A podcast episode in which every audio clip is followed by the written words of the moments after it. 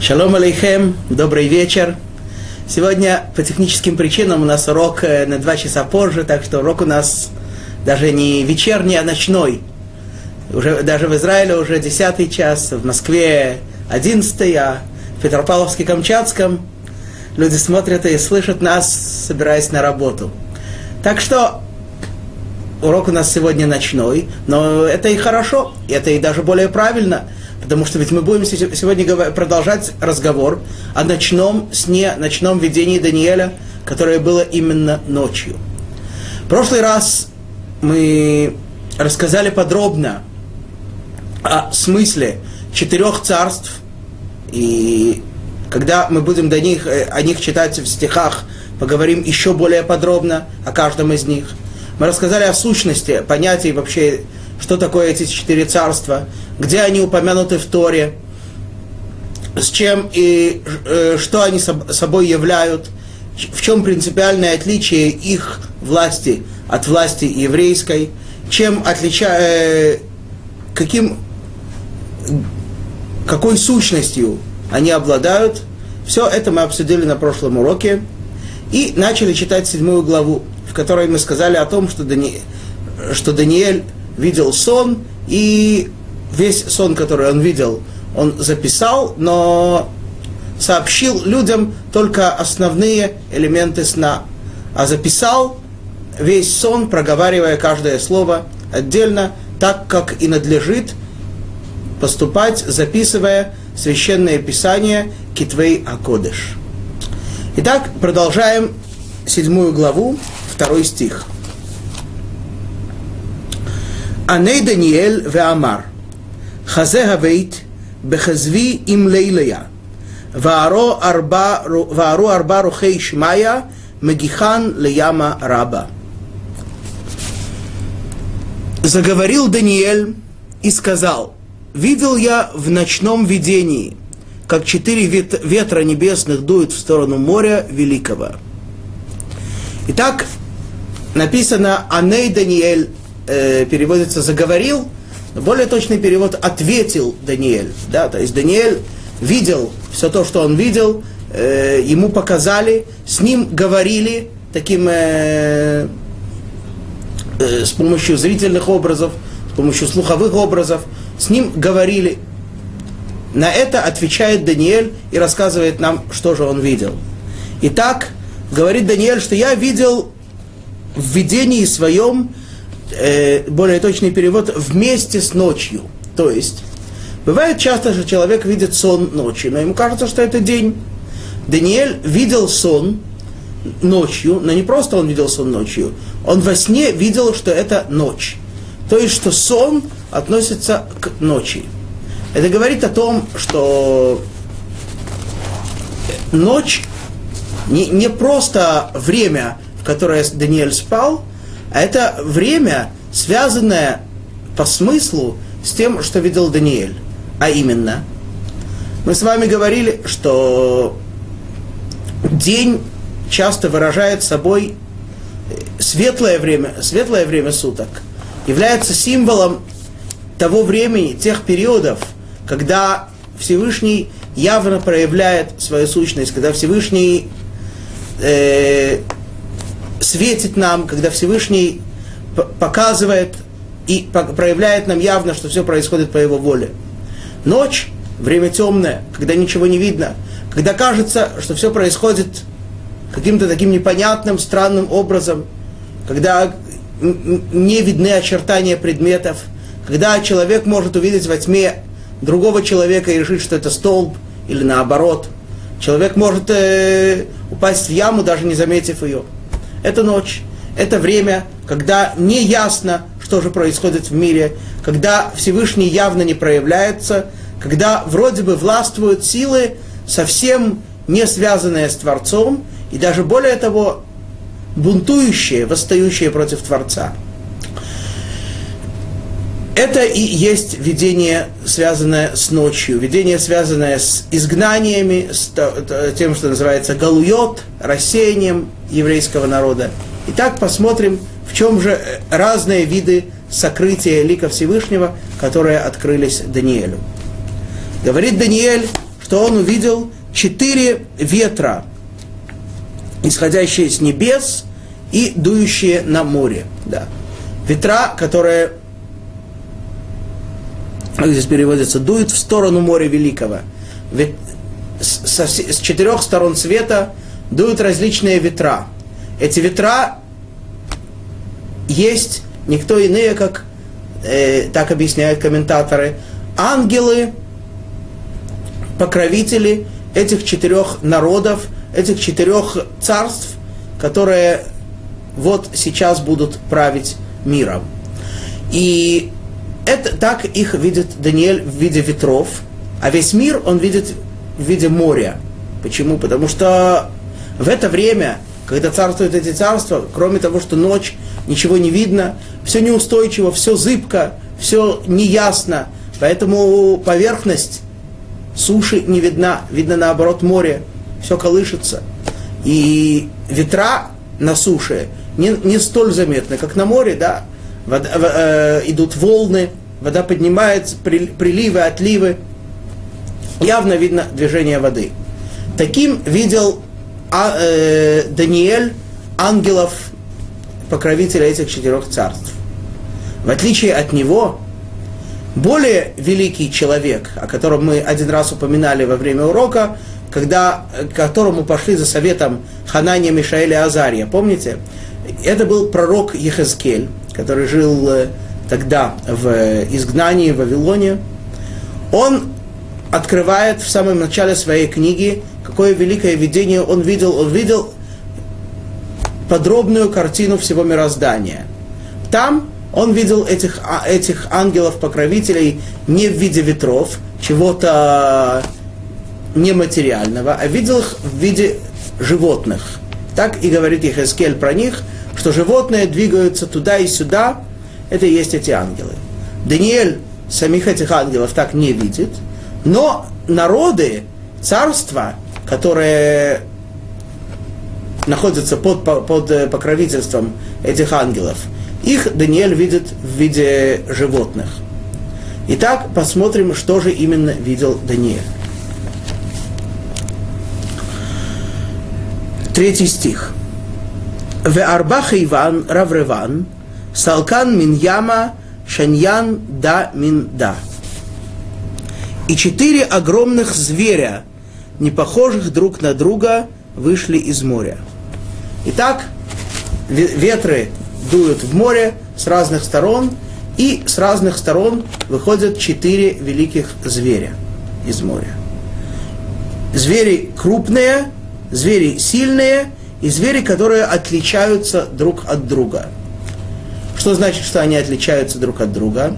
Во-первых, по своей сущности, да, у каждого, и мы увидим это, была своя особая сущность, свое особое предназначение и свое особое, своя особая форма бунта, если можно так сказать, против Творца. С другой стороны, они отличаются тем, как они проявляли свою власть над еврейским народом. А именно различными постановлениями, которые они выносили против евреев. А именно, первое из них, Вавилон, мы уже видели – Навуходнецар вынес строгое постановление в отношении того, что все, или во всяком случае начальники, обязаны поклониться идолу, которого он воз, золотой статуе, которую он воздвиг, и кто не исполнит это, будет сожжен. Таково постановление Навуходнецара. Навуходнецар и вообще Вавилон символизирует царство, символизирует э, э, скажем так, проявление, что значит бунта против Всевышнего, есть у нас в Торе, и мы это уже упоминали, три очень строгих запрета. Запреты, о которых Тора нам повелевает, что если человек, э, если человек стоит перед выбором нарушить эти запреты и остаться в живых, или не нарушить и погибнуть, человек обязан выбрать второе, обязан выбрать смерть. Только чтобы не нарушить их. Это кровосмешение, кровопролитие и идолопоклонство. Так вот, каждое из этих царств являлось выражением, э, выражением нарушения того и, или, или попытки заставить евреев нарушить тот или иной запрет. Немножко не сходится, правда? Запрета три, а царств четыре. Ну, увидим. Но пока то, что касается первого, Вавилона, в Вавилоне это его сущность это идолопоклонство, это попытка заставить евреев признать чью-либо власть, абсолютную власть, отдельную от власти Творца и существующую и помимо воли Творца и не подчиняющуюся ей. Да, будь то идолопоклонство в буквальном смысле, да, помните, мы с вами говорили, что эта статуя была или идолом в, э, в буквальном смысле, в э, законодательном смысле этого слова, или это была статуя, которая просто символизировала собой увековечение Вавилонской династии, Вавилонского царства. Но это, как мы помним, было тоже нарушением воли Творца, по той простой причине, что Даниэль до этого открыл на выходный сон, в котором э, сообщил, что его династия, его царство сменится другими. Навуходнецар не хотел это признать, и поэтому воздвиг статую, заставив всех поклониться, и тем самым попытался взбунтоваться против Творца вот таким образом. Это Вавилон. Второе царство, Персия. Они какое постановление, э, что, что они потребовали? Мы, мы знаем, что в, э, в книге Эстер написано, что на третий год царствования царя Хашвероша он э, устраивает огромный пир. Да. На первый взгляд, вроде бы, пир по всем правилам Аллахи. Да, говори, открывает нам мудрецы, что пир был, во всяком случае, все, что там ели евреи, было абсолютно кошерным. Да, это без всякого сомнения. Тем не менее, это был не просто пир, это был э, пир, связанный с победой, так сказать, э, Ахашвероша над Всевышним. То есть это было время, в соответствии с которым он рассчитал, что заканчив... должны бы закончиться 70 лет, о которых говорил пророк Ирмияу, 70 лет вроде бы закончились, а избавление евреев так и не наступило, понял Ахашверош все. Всевышний оставил евреев, теперь я царствую над миром, и в честь этого он устроил огромный пир. Ну, естественно, и евреев тоже пригласил, и даже позаботился о том, чтобы они свою религию соблюдали. Соблюдайте, пожалуйста, но властвовать миром буду я, сказал Хашвирош. И поэтому вот такое постановление, а потом э, выносит другое постановление, когда он возвеличивает э, Хамана, да, мы знаем это, и вешает ему на шею некоторое изображение с идолом, велит всем ему поклониться. Да, то есть это тоже нечто связанное, с одной стороны, с идолопоклонством. С другой стороны, как мы увидим дальше, основная сущность этого царства, бунта этого царства против Творца и постановления его против евреев, это связанное с запретом кровосмешения, связанное с э, сиюминутными плотскими удовольствиями, нарушающими волю Творца. Это второе. Третье царство – это Греция. Да. Греция и вся греческая идеология.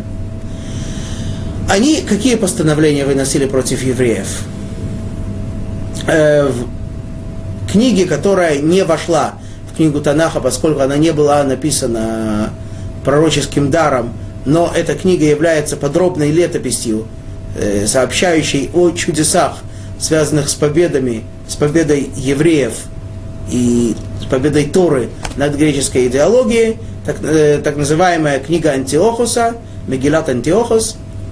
Там э, рассказывается подробно, и э, в, самом, в самом ее уже начале говорится о том, что Антиохос, греческий царь, запретил евреям соблюдать субботу, соблюда, э, отмечать, э, выделять новый месяц, то есть э, отменил календарь и отменил обрезание.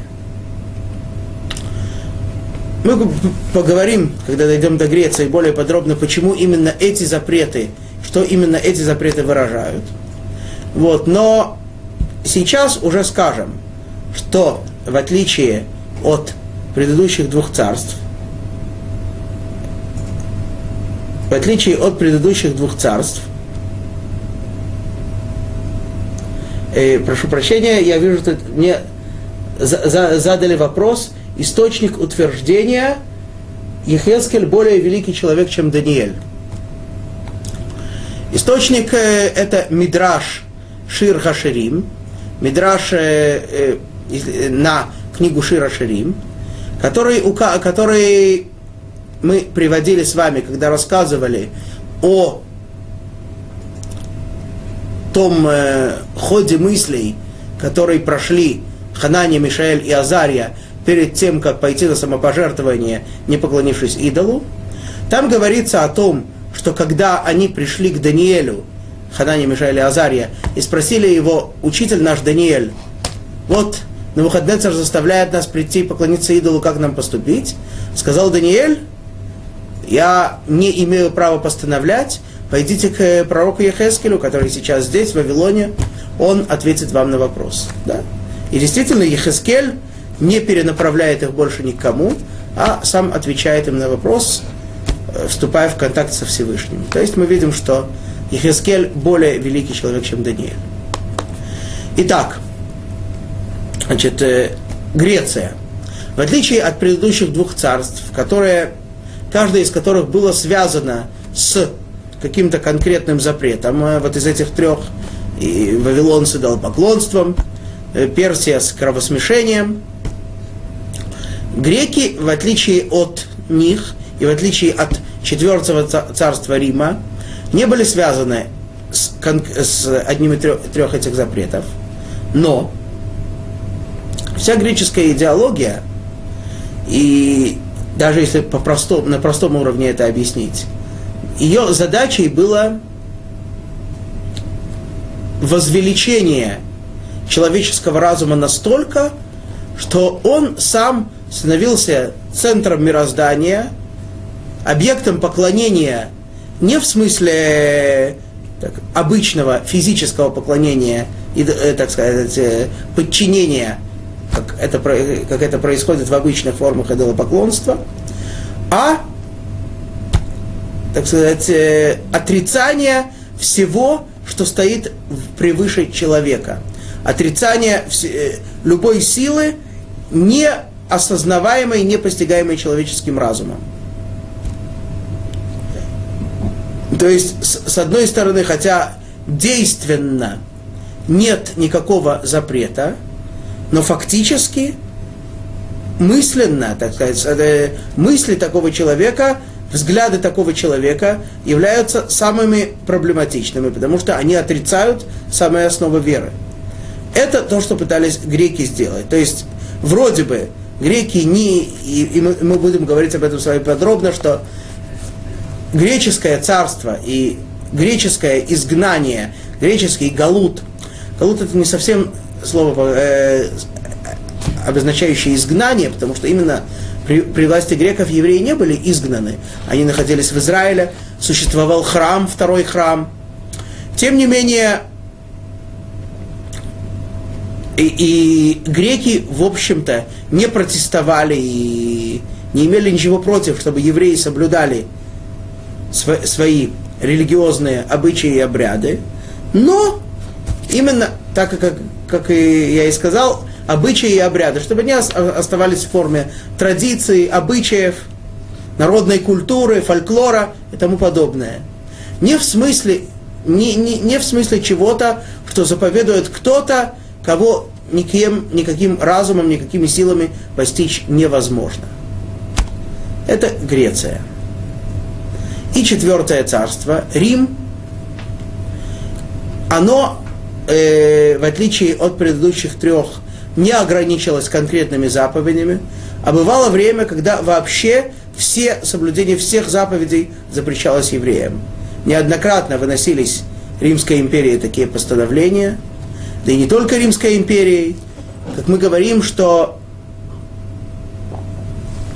Первые три царства уже ушли с мировой арены, уже закончили свое существование. В отличие от них, Рим в той или иной форме продолжается до сих пор и будет продолжаться, покуда не наступит полное избавление, покуда не придет, не упадет тот камушек, который видел на выходный царь, и не придет тот человек, которого видел Даниэль, который, путем которого Всевышний приведет полное избавление, полное открытие истины. Но, к сожалению, пока этого не наступило, и поэтому римская, римский галут, четвертая, власть четвертого царства в той или иной форме продолжается. И действительно, на протяжении истории, даже после того, как э, сама по себе Римская империя распалась, мы видим, как э, ее продолжатели э, выносили различные постановления, запрещающие евреям быть евреями. Да, и в той или иной форме это проявляется до сих пор. Мы до сих пор слышим, как вроде бы в самых передовых странах самые, так сказать, культурные и вроде бы образованные деятели выносят запреты, например, на еврейское кошерное зарезание мяса. Они утверждают, что это негуманно по отношению к животным, да, можно подумать, что они настолько разбираются, они сами сотворили этих животных, что они разбираются на том, что, что гуманно, что не гуманно. Ну, вот. И тому подобные вещи, которые в той или иной форме продолжаются. Все миссионерское движение это не что иное, как э, желание оторвать евреев от всех заповедей, от всей еврейской сущности. Да? И раньше это было, так сказать, в более открытой форме, более принудительной. Сегодня принуждают иными способами для этой цели. Так сказать, э, все, вся антирелигиозная, коммунистическая и сопутствующие ей идеологии. Это все тоже продолжение того же самого римского владычества, которое налагает на евреев запреты, запрещая им полностью э, соблюдать все, э, соблюдать, запрещая им соблюдать все заповеди, от, отрывая их полностью от, от их еврейской сущности. Да, это, это все того же поля ягоды. Вот. Итак, это четыре царства, отличающиеся друг от друга. Теперь, после всех этих общих объяснений, связанных со всеми четырьмя, перейдем конкретно к каждому из них один за другим. Итак, четвертый стих седьмой главы.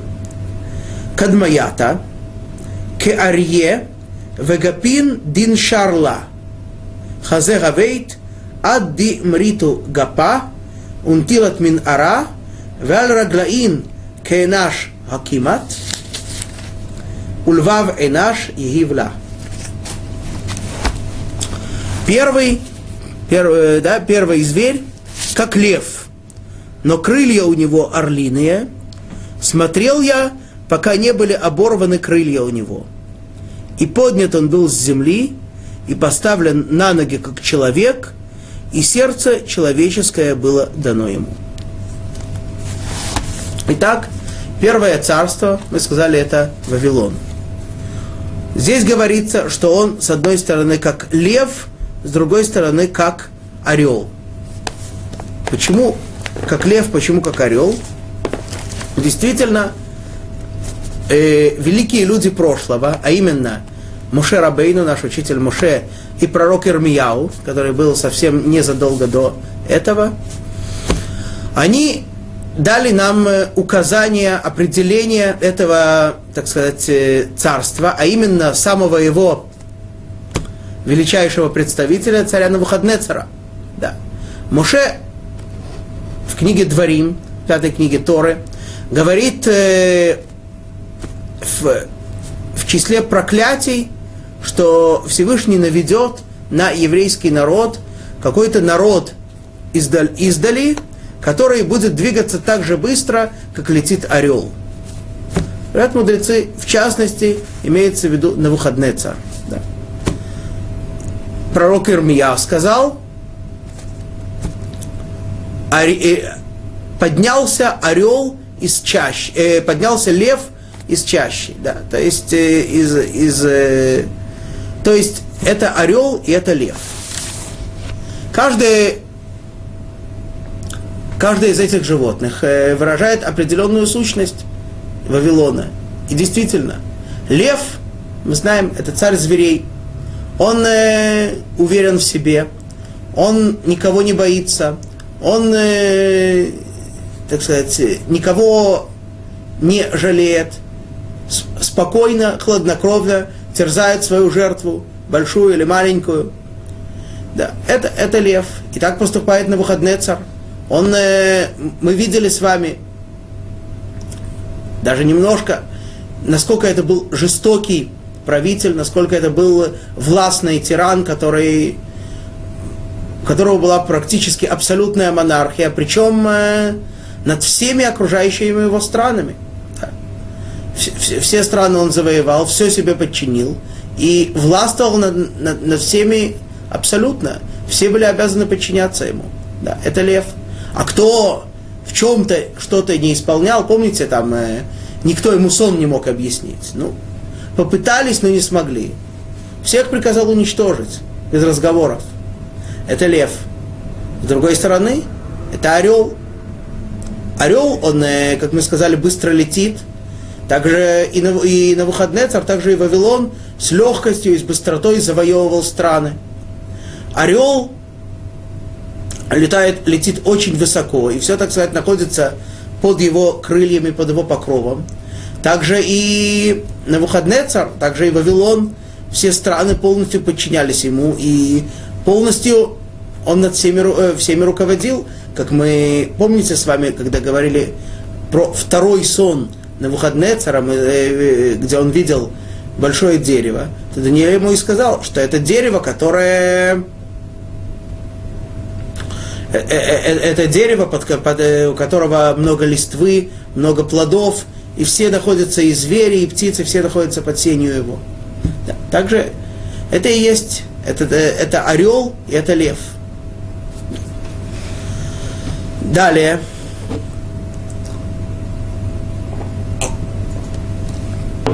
Мы говорили с вами о том, что сам Навуходнецар видел себя во сне как золотая голова – видел свое царство как золотую голову той статуи, которую он видел. То есть, во-первых, это золото, это самый дорогой материал, самый благородный металл. Об этом мы говорили, что его царство, так сказать, очень стойкое, очень сильное, очень могущественное. И действительно руководимое очень разумно, с помощью разума, с помощью головы. Э, в то же время эта голова, голова, она руководит всем телом, она также и, и на Навуходнецар, в отличие и Вавилон, в отличие от всех последующих царств, которые уже такой властью не обладали, всеми руководил. Вот. Это золотая голова. Далее. Мы видим здесь в этом стихе, что Даниэль говорит, я видел это царство, я, я видел это, это животное, покуда не были выщипаны у него крылья. Да. Что значит вы, выдернуты крылья? То есть, конечно, несмотря на все величие этого царства, это символ падения Вавилона. В конце концов, Вавилон упал, да? Мы с вами уже об этом читали, но описываемые события происходят немного раньше – Первый стих седьмой главы говорит о том, что события происходили в первый год царствования Балшацара. Да? А мы с вами помним, что в начале третьего года он погиб. То есть прошло еще больше года, покуда не, со, не совершились эти события.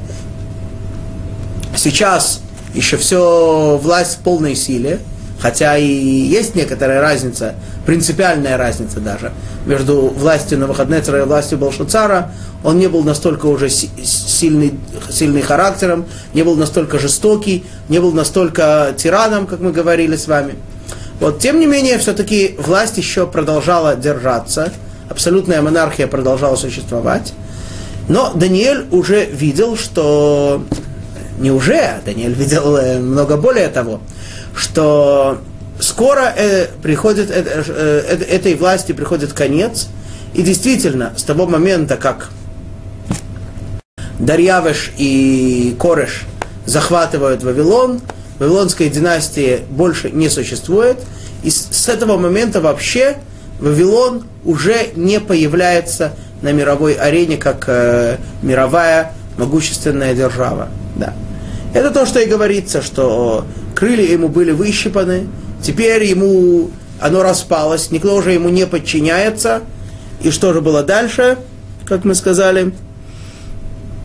И поднят он был с земли, поставлен на ноги как человек, и сердце человеческое было дано ему. Что, что это значит? Это значит, что до этого это был лев, жестокий, сильный, беспощадный. Теперь это стал обычный слабый человек, которого подняли, поставили на ноги, и он, так сказать, уже не имел такой смелости, не имел такой силы, как лев. Это был просто обычный человек с обычным человеческим сердцем.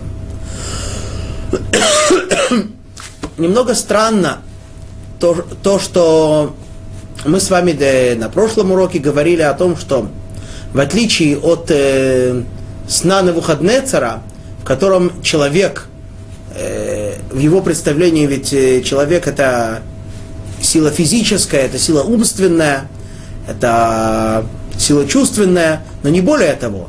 Да? Э, для Навуходнецера все царства выглядели в образе человека, великой, человекоподобной, но не живой статуи.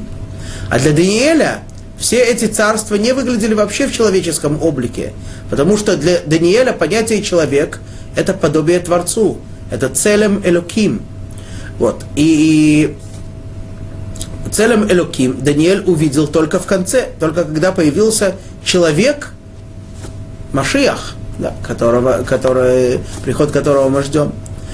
Вот. Поэтому немного странно, что человек в данном случае выражает слабость, выражает что-то противоположное величию. Но что поделаешь, люди разные бывают. Есть человек, которому действительно все подчиняется.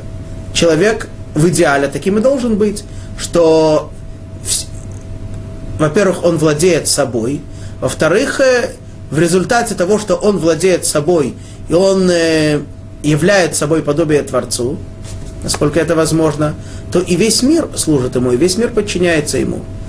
Для такого, человека, для такого человека все, э, все царства, все цари, как животные, как, как и видел Даниэль в этом сне. А бывают и другие люди. Бывают люди такие слабые, безвольные, беспомощные. Это, э, это, это и был такой человек. До этого это был дикий, сильный зверь, а теперь стал просто слабый человек с человеческим сердцем, несмелым, трусливым, робким. Вот. Это одно объяснение, которое приводят комментаторы. Но есть и другое. То, что были эти выщипаны крылья, у, у, у Вавилона. Имеется в виду то, что произошло с Мухаднецером. Помните, мы с вами говорили, что во втором его сне, который осуществился через год после того, как Навуходнецер его увидел, он отвечал, он был, э, так сказать, убежал из э, дворца, был изгнан из дворца и жил среди животных, вел себя как животное. И так прошло 70, э, 7 лет, прошу прощения, 7 лет, покуда на выходные цару не вернулось небольшое, немного сознания. На выходные царь осознал власть Творца, обратился к нему, и тогда ему вновь вернулся человеческий облик. Есть объяснение, что именно об этом идет здесь, здесь речь. То есть до этого он был диким зверем, как лев, как орел. Да. Помните, мы с вами объясняли даже, говорили о том, что в этом, собственно говоря, и был небольшой промах Даниэля, что он э, посоветовал на выходные цару, как избежать наказания, не раскаявшись, как э, избежать наказания, свыше оставаясь диким зверем, да, и из-за этого Даниэль был брошен в ров с дикими зверями. И, и, собственно говоря, и так и на выходные царь. Он был диким зверем. Он продолжил быть диким зверем, только в отличие, не диким точнее, а таким более парнокопытным, э, в отличие от, э, только в отличие от предыдущего своего состояния, когда он всех терзал, теперь все терзали его. Вот. В конце концов, однако, на выходные цару возвращается человеческий облик. И в отличие от своего предыдущего состояния, он уже не дикий зверь. Он уже приобретает нечто человеческое.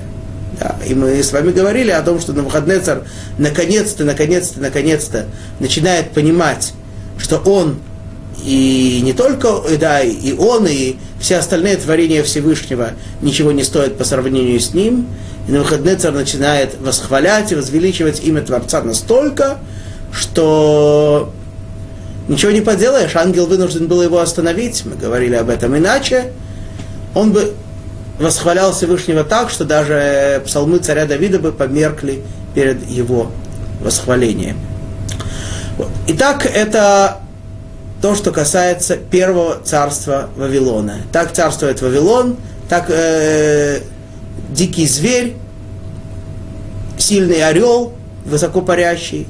Однако и этому приходит конец, и он становится человеком, может быть просто потому, что слабым, а может быть просто потому, что наконец-то он начинает приобретать человеческий облик, наконец-то, наконец-то начинает возвеличивать и восхвалять Творца, признавая его верховную власть.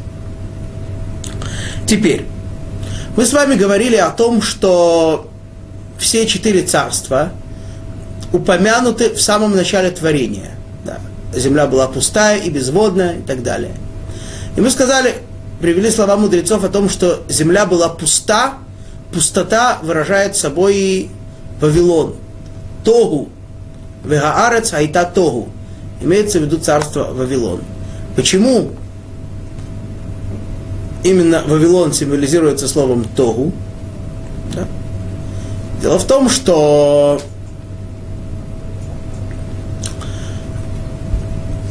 до этого, да, ведь э, как, с какого момента началось в полной мере Вавилонское царство?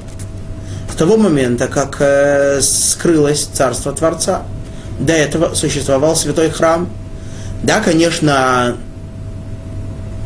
времена первого храма тогда были не самые лучшие. Собственно говоря, из-за этого и был наведен на евреев Вавилон, на выходный царь что евреи много грешили и много нехороших дел было сделано тогда евреями.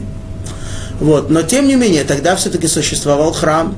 Тогда явно все видели, как Творец э, проявляется. Собственно говоря, одной из причин, и, в общем-то, основной причиной того, что, пророк, что Всевышний неоднократно приводил э, евреям пророков, которые их убеждали раскаяться, одуматься и перестать грешить. И евреи этих пророков не слушали, причем не слушали настолько сильно, что некоторых даже убивали. Как такое может быть?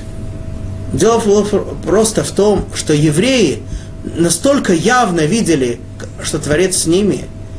Собственно говоря, его присутствие э, так уже сотни лет – не прерывалось, да, как минимум с, с момента построения храма. Да и до этого было, ведь существовал э, переносной храм в Шило, до этого еще, когда евреи вошли только в Эрец Израиль, Всевышний был с ними.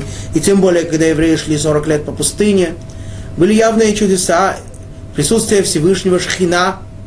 Евреи не могли вообще представить, что может быть иначе. Поэтому они не, не верили пророкам. Трудно было поверить, что может быть совсем иная форма существования еврейского народа. И вот, к великому сожалению, это таки произошло. И храм был разрушен, Шхина покинула явно еврейский народ, и власть перешла к врагам еврейского народа, перешла к Вавилону. Ну так что может, может более явно это э, символизировать пустоту? Это и есть пустота. Пустота от проявления Всевышнего, пустота от шхины.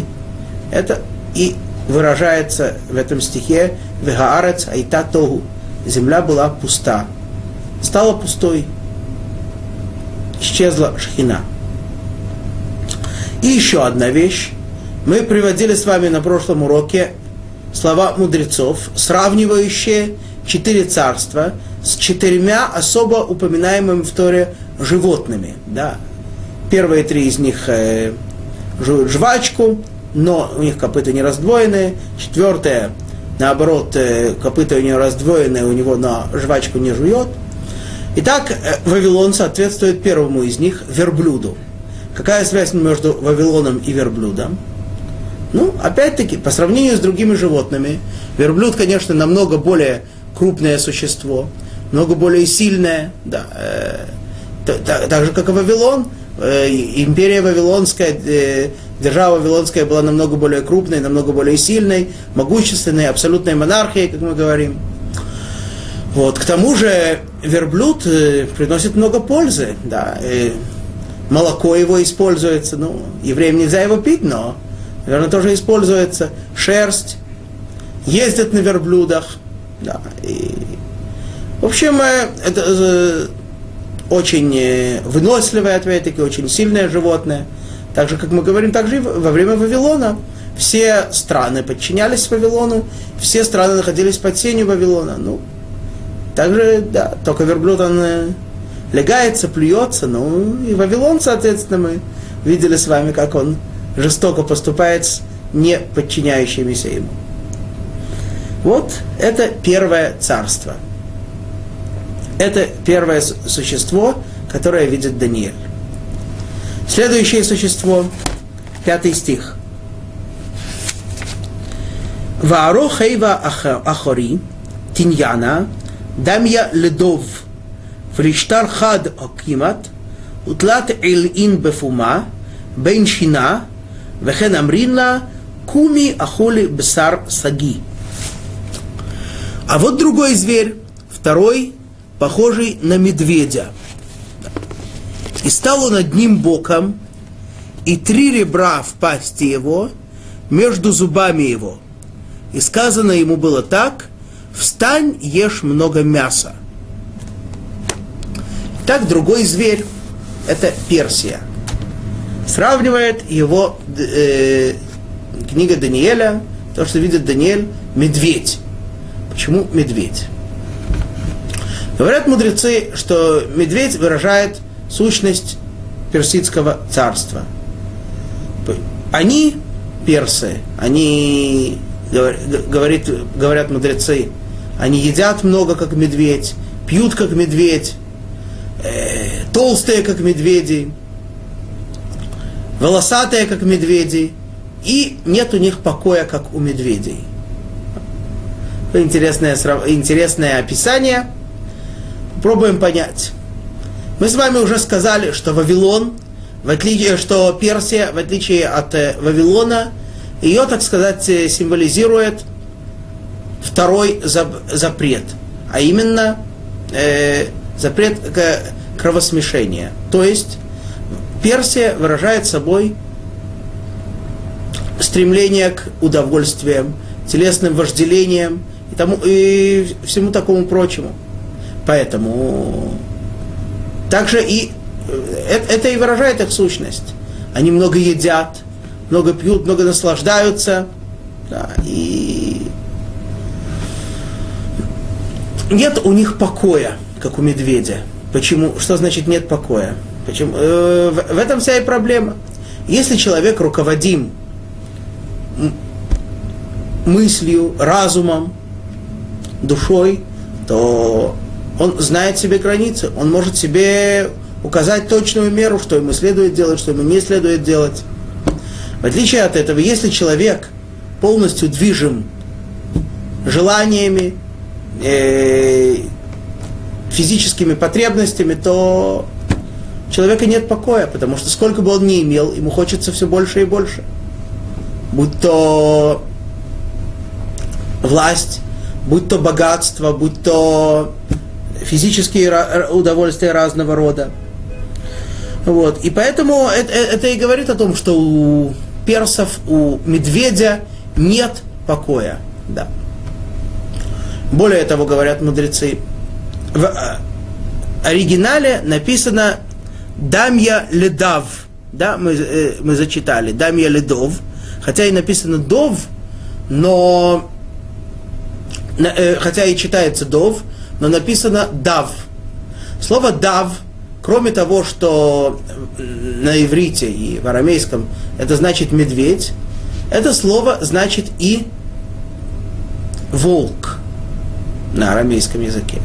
То есть, их сущность тоже как сущность волков. Они действительно дикие звери, они нападают, но это уже не львы. Они уже, так, они уже не на всяких могут напасть, они уже так сильно не терзают, и они уже сами довольно трусливые. Они не, так спокойно ведут э, сказать, свои, э, свои нападения.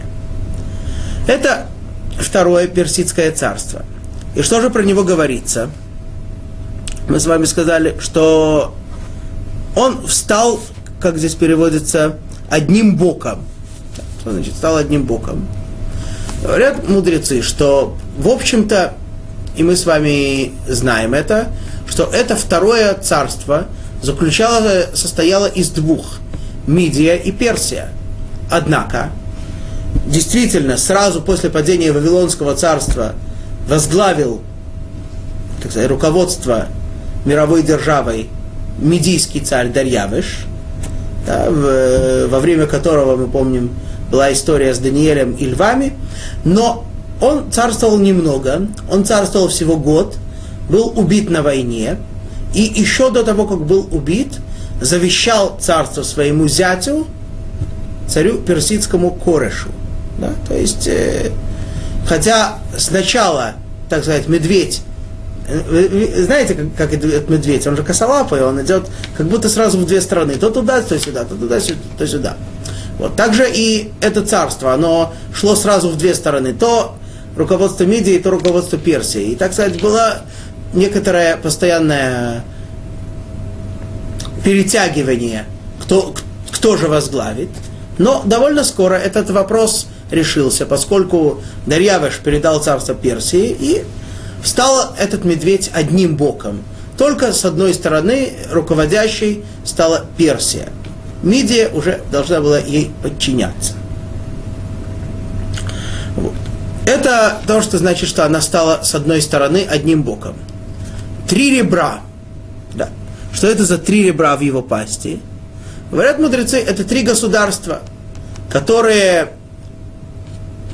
постоянно воевали с персами, и персы их то завоевывали, то освобождали.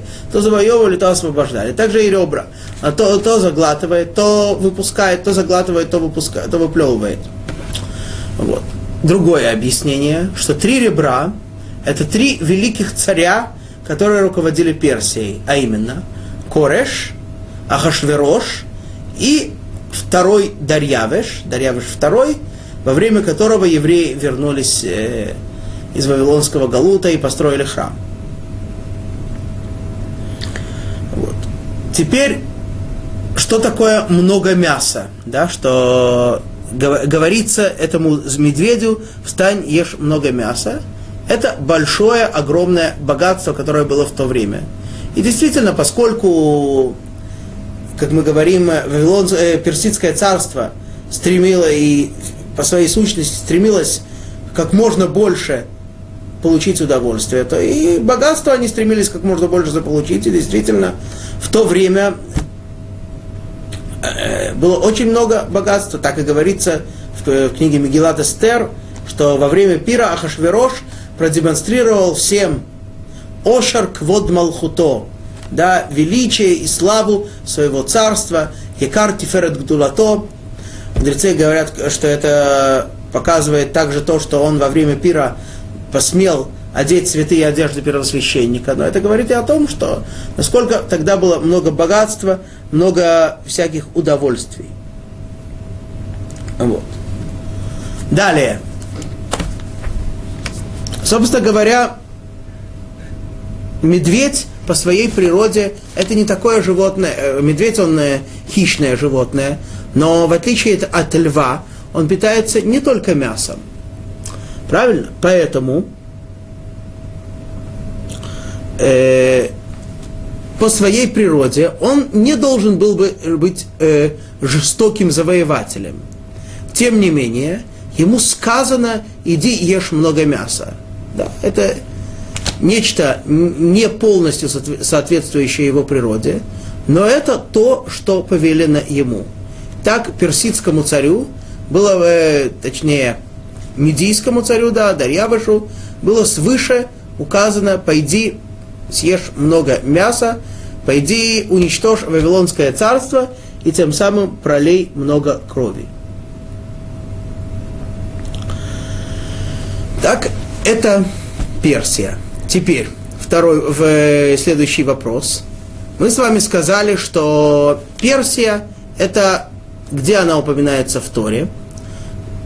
Словом нестройно, да, что земля была пуста и нестройна. Говорят мудрецы, нестройно – это персидское царство. Почему нестройность выражает его сущность? Собственно говоря, э, в общем, понятно, мы уже об этом говорили. Потому что если все желание человека, все стремление человека как можно больше захватить, как можно больше э, насладиться, то говорят наши мудрецы, что человек, если он э, стремится к удовольствиям, то половина удовольствия у него никогда не будет даже. У человека есть 100, он хочет 200, есть 200, хочет 400. И чем больше у человека есть, тем больше ему не достает. Это, это, это и говорит о нестройности что постоянно хотят еще схватить, еще и все так нестройно, неупорядочено, всегда мало. Вот, собственно говоря, и, и в подтверждение этого приводят мудрецы стих «Вэвгилу легави этаман», что тогда, когда привели Амана, его привели очень быстро, расторопно, поспешно, не, не упорядочено. Ну, конечно, это говорит о том, что любое избавление, хотя его бывает часто нужно долго ждать, происходит очень быстро, да, и тогда, собственно говоря, избавление, которое произошло для еврейского народа, произошло очень быстро, хотя и нужно было его очень э, ждать, и евреи очень волновались, все такое. Вот, но все, э, но тем не менее это все происходило вот так вот неупорядочно. Быстро сразу привели его, быстро его э, притянули. Вот. И последнее, что мы скажем, что касается персидского царства, это связь его с, со вторым из упоминаемых в Торе некошерных животных, а именно кроли, э, заяц, да,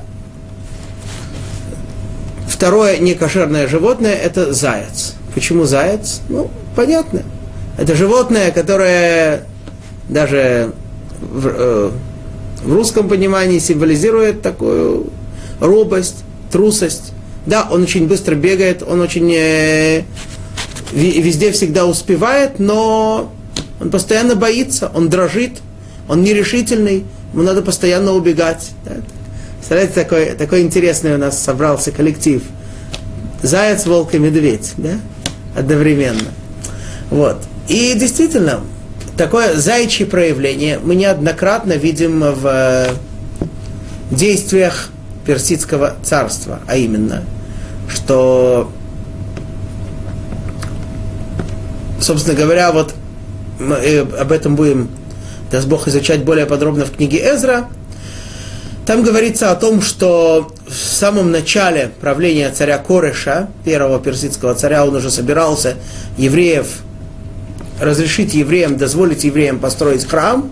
Однако тут были э, всякие доносы на евреев, все такое, и он э, не устоял против этих, доносов, срабел и отменил строительство храма, и оно было отменено на 18 лет. Пока чего Кореша сменил Ахашверош, потом Дарьявыш. Да, и произошли все те события, о которых написано в Магеллат Эстер. Вот. Это, это в поступках Кореша, да и в поступках Хашвероша. Он по своей природе был тоже очень нерешительный человек. Он э, заполучил царство, в общем-то, не совсем по праву, он не был из царской семьи, он не был каким-то таким родовитым, но он был э, вроде бы сильным воином, вроде бы очень смелым воякой, но в то же время очень робким и очень нерешительным руководителем, правителем. У него постоянно возникали такие политические вопросы, так э, рассказывают нам мудрецы, кого на, вот, на свой пир, кого надо было раньше пригласить, пригласить э, бли, более близлежащие страны, более далекие страны. И мудрецы даже обсуждают, одни говорят, что он был э, очень мудрый политик, другие говорят, что наоборот, он был очень неразумный политик. У Навуходнецера не было таких проблем, кого приглашать. У него, э, так сказать, э, всех, э, если он кого-то приглашал, так э, кто смел не явиться, то он больше уже ничего никогда не смел. Правильно? И поэтому на выходные царь, на выходные царь не было таких политических вопросов, с, э, с, с, кем, с кем ладить, с кем не ладить, как с этим. Швирош постоянно боится, постоянно не решается. Потом э, жена его, мягко говоря, оскорбила, он э, начинает сомневаться, с этими посоветовался, с этими. Да, и мудрецы наши, с которыми он посоветовался в первую очередь, видя, что, с одной стороны, Ахашвирош, он такой грозный, вроде бы, и такой э, э, сам не знает, что с ним происходит, и желания его меняются моментально на противоположные, то очень не, не, не ясно, что же будет. Вдруг он... Поэтому, когда он начинает с ними советоваться, убивать жену, не убивать жену, они, они не хотят ему давать ответ, потому что на следующий день он скажешь убивать, он передумает, все, все, всю вину на них свалит. Скажешь не убивать, он сегодня вину на них свалит. В общем, был такой нерешительный царь. Потом он, э, ему этого было мало, он потом вызвал еще, еще ему советовали, еще, еще и... Да, даже евреев он э, не терпел, он ненавидел, но до того, как Хаман ему предложил, он никак не решался что-то с ними сделать.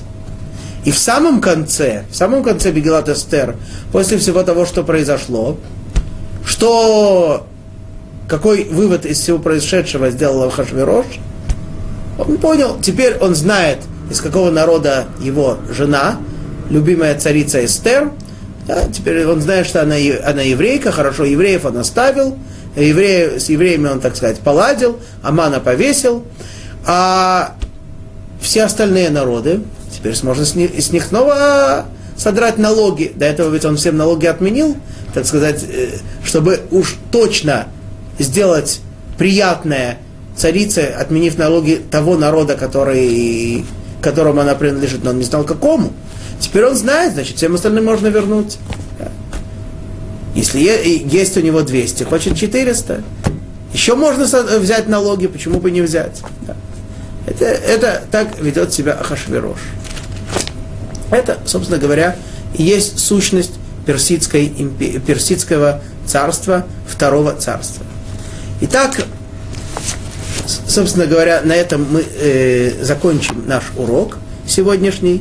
В следующий раз мы поговорим с вами о Греции и, может быть, успеем даже затронуть четвертое царство Рим. Просто перед расставанием зачитаем следующий стих и скажем еще нечто короткое. Итак, шестой стих. Батар дна гавей хазейт вааро ахари кинмар велага пинарба диоф аль-габа, варба рейшин, лехейвата вашултан яив ла. После этого увидел я, что вот еще один, как леопард, и четыре птичьих крыла на спине у него, и четыре головы у этого зверя, и дана ему власть. Так появляется такой странный зверь, не знаем, что, что это такое, леопард, у него птичьи крылья, да, то был лев с орлинами, теперь леопард с птичьими крыльями, почему-то четыре, четыре головы, и дана ему власть. А что, предыдущим зверям не, не была дана власть? В общем, много тут непонятного. Что же тут происходит? Даст Бог, увидим на следующем уроке, который, надеюсь, уже будет вовремя. В следующий раз, в 7.30 по иерусалимскому времени, в следующий четверг. Шаббат шалом, вехоль туф.